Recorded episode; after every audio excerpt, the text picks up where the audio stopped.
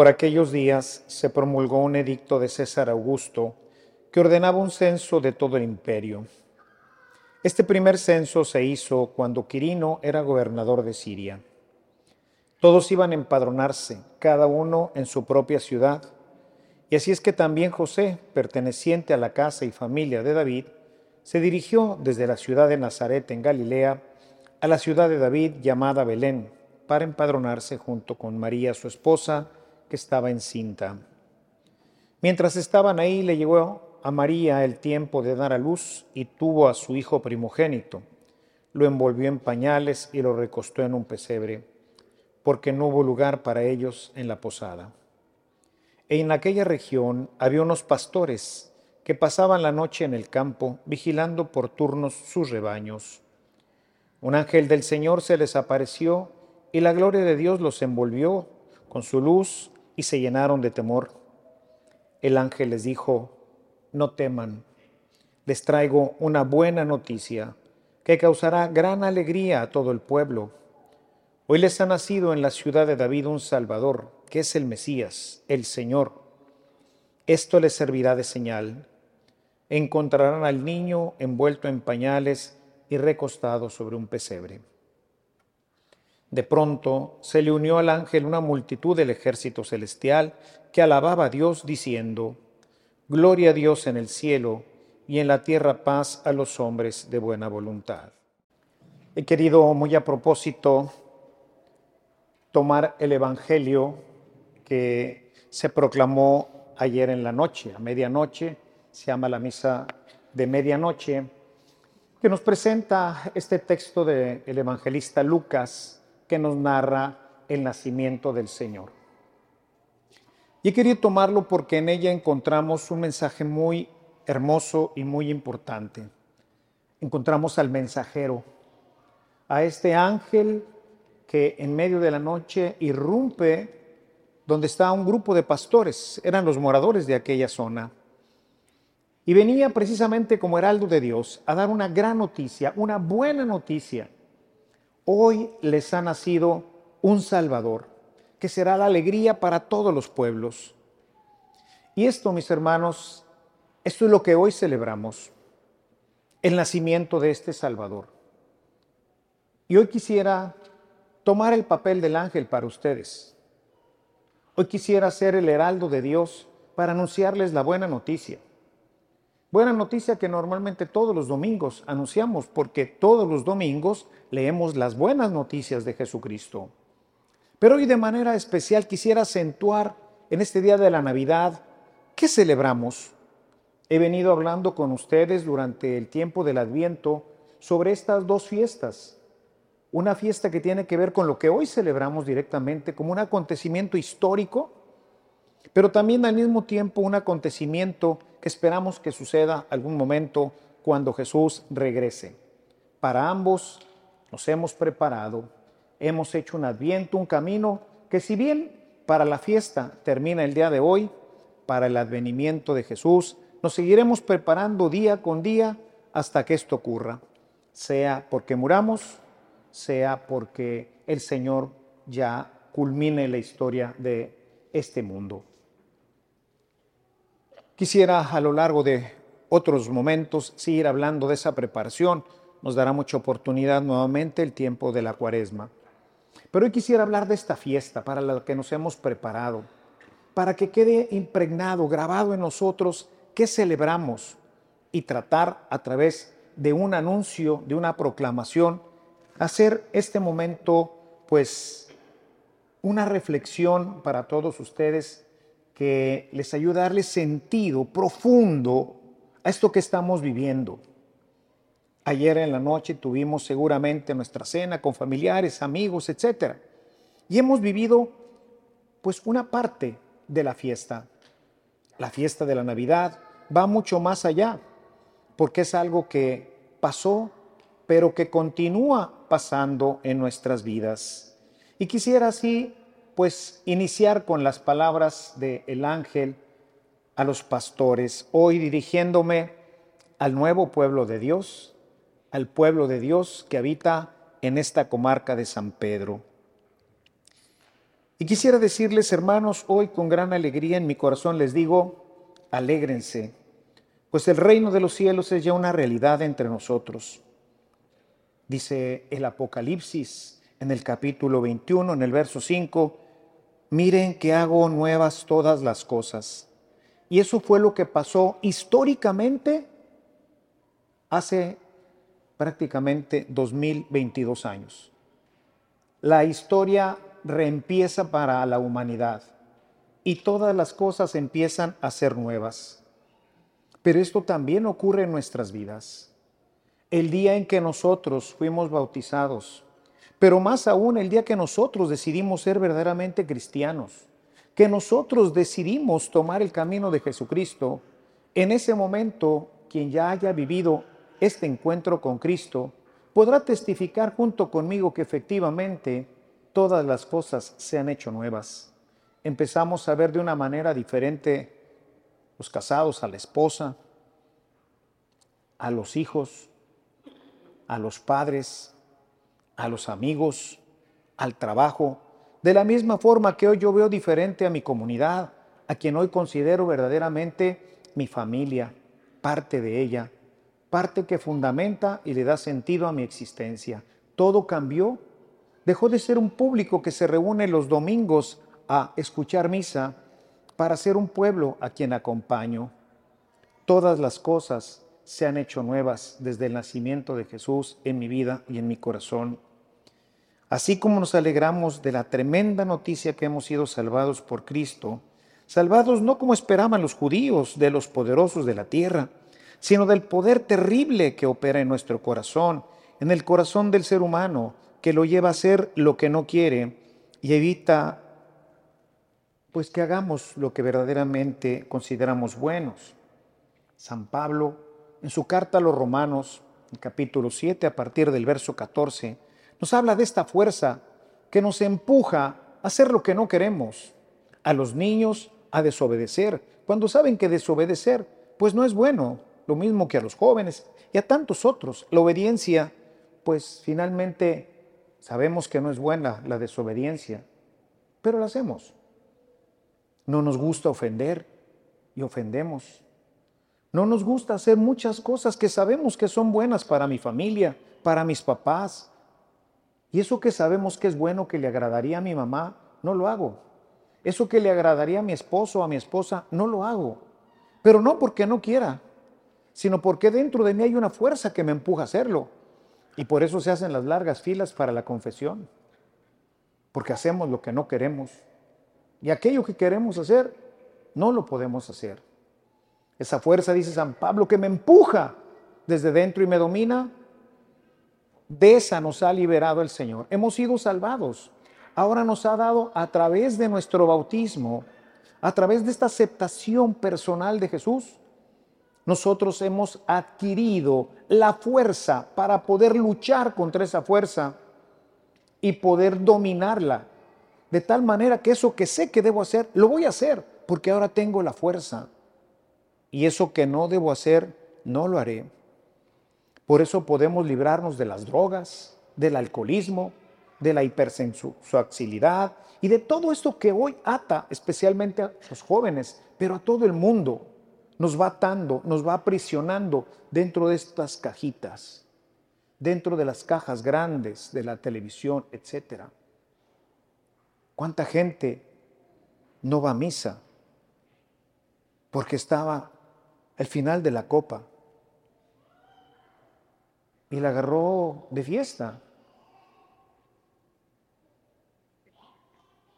Libres para optar por Cristo libres para optar por las cosas superiores, por aquello que haría de mi familia una familia más unida, más perfecta, más buena. De eso nos salvó el Señor. Este niño que tenemos en el nacimiento, hace dos mil años, inició ese proceso que hoy continúa en todo aquel que le abre su corazón, en todo aquel que sirve como pesebre para su vida, cuando le dice, Señor, nace en mí. Toma control de mi vida. Te reconozco y te acepto como Señor y Salvador de mi vida. porque Él por medio de su Espíritu que se ha derramado en nuestros corazones, según nos dice San Pablo en su carta a los romanos, nos ha dado esa fuerza para poder ser mejores, mejores padres, mejores hijos, mejores hermanos, mejores amigos, mejores estudiantes, mejores sacerdotes. Hoy la tenemos esa fuerza. Basta con que nosotros sigamos abriendo nuestro corazón y lo sigamos alimentando de este Dios, de este Dios poderoso que es el único que puede dominar aquello que echa a perder mi familia, mi sociedad, mi matrimonio. Es el único que tiene el poder. Por eso, mis hermanos, ¿cómo no alegrarnos si nos ha revelado que nuestro Dios no es el Dios tirano y dominante que se presentaba para la humanidad antes de su nacimiento, sino un tierno Padre amoroso, del cual nosotros, como dice San Pablo, somos hijos muy amados? En su carta a los Gálatas, en el capítulo 4, nos dice, porque ustedes han sido hechos hijos en el Hijo y por eso pueden recibir la misma herencia. De tal manera que ya no tenemos un Dios al que le llamamos el Yahvé, el Sabaoth, el Shaddai, el poderoso, o aquel que los pueblos paganos tienen miedo y le ofrecen todo tipo de sacrificios. El Dios que tenemos es un papá. Esa es la gran noticia. Tenemos un Padre que nos ama por sobre todas las cosas. Ni siquiera podemos imaginar el tamaño de su amor. Es un amor que siempre está dispuesto a todo. Es un amor perfecto. Es un amor tierno. Porque como diría Benedicto XVI, es padre y es madre. Y como padre nos corrige, nos ayuda, hace que nosotros podamos verdaderamente ser buenos hijos. Creo que eso lo quieren todos los padres, ¿no es cierto? Y todas las madres, ¿no es cierto? Que aman con un amor tierno, protector, con un amor perfecto que acoge al hijo, no importa lo que haya hecho, siempre lo abrazará, lo perdonará, lo mimará. Dice Jesús en el Evangelio de San Mateo en el capítulo 7, si ustedes que son malos saben dar cosas buenas a sus hijos, ¿cuánto no les dará el Padre del cielo todo lo que les pidan que sea bueno para ustedes? Un papá nunca da cosas malas, ustedes no dan cosas malas. Si un hijo te pidiera de Navidad una pistola, creo que ninguno se la daría. ¿Qué vas a hacer con ella? Más a un chiquitín, o se lastima a él o lastima a alguien. Por más que le ruegue y le pida, no se la dará. Le dará lo que sabe que es bueno para él. Y nosotros somos malos, dice Jesús, y sabemos dar cosas buenas a los hijos. Tenemos un papá y tenemos que cambiar el chip. Tenemos que cambiar nuestra mentalidad y dejarnos abrazar y acariciar por este Dios por este Dios que quiere mostrarse tierno, amoroso, que te dejes acariciar por Él. Esto es lo que viene a revelarnos. Por ello, ¿cómo no estar felices este día si gracias a esta dignación de nuestro amado Jesús, que siendo Dios quiso compartir nuestra pobreza, nuestra humildad, para acompañarnos en el camino? Dice San Pablo en su carta a los filipenses en el capítulo 2, que no retuvo para sí la gloria que tenía, no quiso quedarse en el cielo como Dios, sino que quiso venir entre nosotros como uno de nosotros para acompañarnos, para enseñarnos, para estar cercano a nosotros. Y el mismo evangelista Mateo dice en su evangelio, al final de él, en el capítulo 28, dice, yo estaré con ustedes hasta el final del tiempo. Y tenemos un Dios y tenemos también un hermano fuerte, vencedor, que es capaz de acogernos cuando venimos cansados del trabajo, cuando hemos fracasado con la novia, con el novio, cuando las cosas no han ido bien en nuestras casas, en nuestras vidas, en nuestras empresas, en nuestros estudios, tenemos a un Dios que dice, vengan a mí y yo les daré descanso. Vengan a mí los cansados, los agobiados, y yo les haré descansar. Esa es la buena noticia, que este es el tipo de Dios que tenemos. Un Dios lleno de amor, un Dios que siempre está pendiente de todos nosotros. Jesús nos dice que nuestro Padre es un Padre providente, como lo son todos los papás que están aquí. Yo vengo de una casa en donde no siempre hubo lo que tuvimos al final de, de nuestra historia con mis padres. Hubo tiempos largos sin trabajo o con trabajos muy sencillos. Nunca faltó un pan. Nunca faltó un pantalón. Nunca faltó a la escuela. Tenemos un Dios providente. Decía Jesús, miren, Evangelio Mateo capítulo 6, miren los pájaros. No siembran, tampoco cosechan, pero Dios los protege y les da de comer todos los días. Y vean las flores del campo, no tejen, tampoco hilan, y ni Salomón se vistió como uno de ellos. ¿A poco no valen más ustedes que un pájaro? ¿No valen más ustedes que una flor que en la mañana crece y en la tarde se seca? ¿Cuánto no dará el Padre a nosotros? Jesús vino a invitarnos a tener confianza en este Padre. Ese niño indefenso creció y se hizo hombre y anunció el reino y nos dio todas estas buenas noticias. Y por eso siempre cuando iniciamos la lectura del Evangelio decimos anuncio de las buenas noticias de Jesucristo para nosotros. Estas son las buenas noticias, las más grandes noticias que pudiéramos nosotros haber pensado o vivido.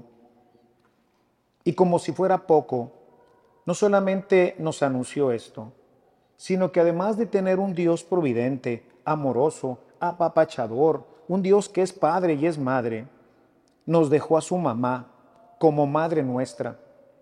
En la cruz, el Evangelio de San Juan, en el capítulo 19, le dice a Juan, representando a toda la humanidad, a todos los testigos hoy de Jesucristo, ahí tienes a tu madre, y nos dice que en ese momento la Virgen asumió como hijo a Juan y en Juan nos asumió a todos nosotros.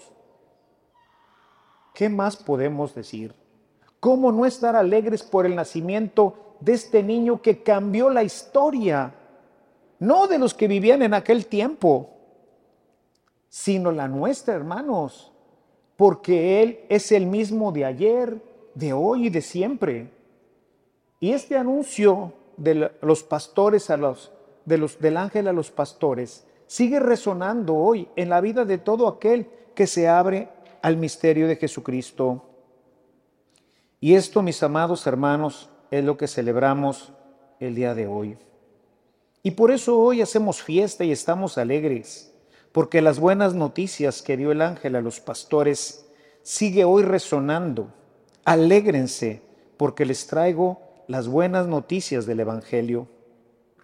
Seamos, mis hermanos, como ese ángel también nosotros. Seamos mensajeros de buenas noticias para todos los que conocemos. Que nuestro deseo de feliz Navidad nos haga siempre conscientes de lo que esto significa en la vida cotidiana de cada uno de nosotros. Porque eso que, que tuvo un evento histórico hace dos mil años, ocurre en tu vida y en mi vida. Cada día Dios no cambia y sigue haciendo por nosotros lo mismo. Nuestro deseo de feliz Navidad nos haga siempre conscientes de lo que esto significa en nuestra vida cotidiana. El inicio del cumplimiento del proyecto de salvación de Dios para el hombre. Eso es lo que significa feliz Navidad. Por eso, mis amados hermanos, de todo corazón les deseo una feliz Navidad, una muy feliz Navidad. Que todo esto que forma parte de las buenas noticias de Jesucristo viva y retose de gozo en su corazón y haga que esta fiesta se prolongue a lo largo de todo el año. Feliz Navidad para todos.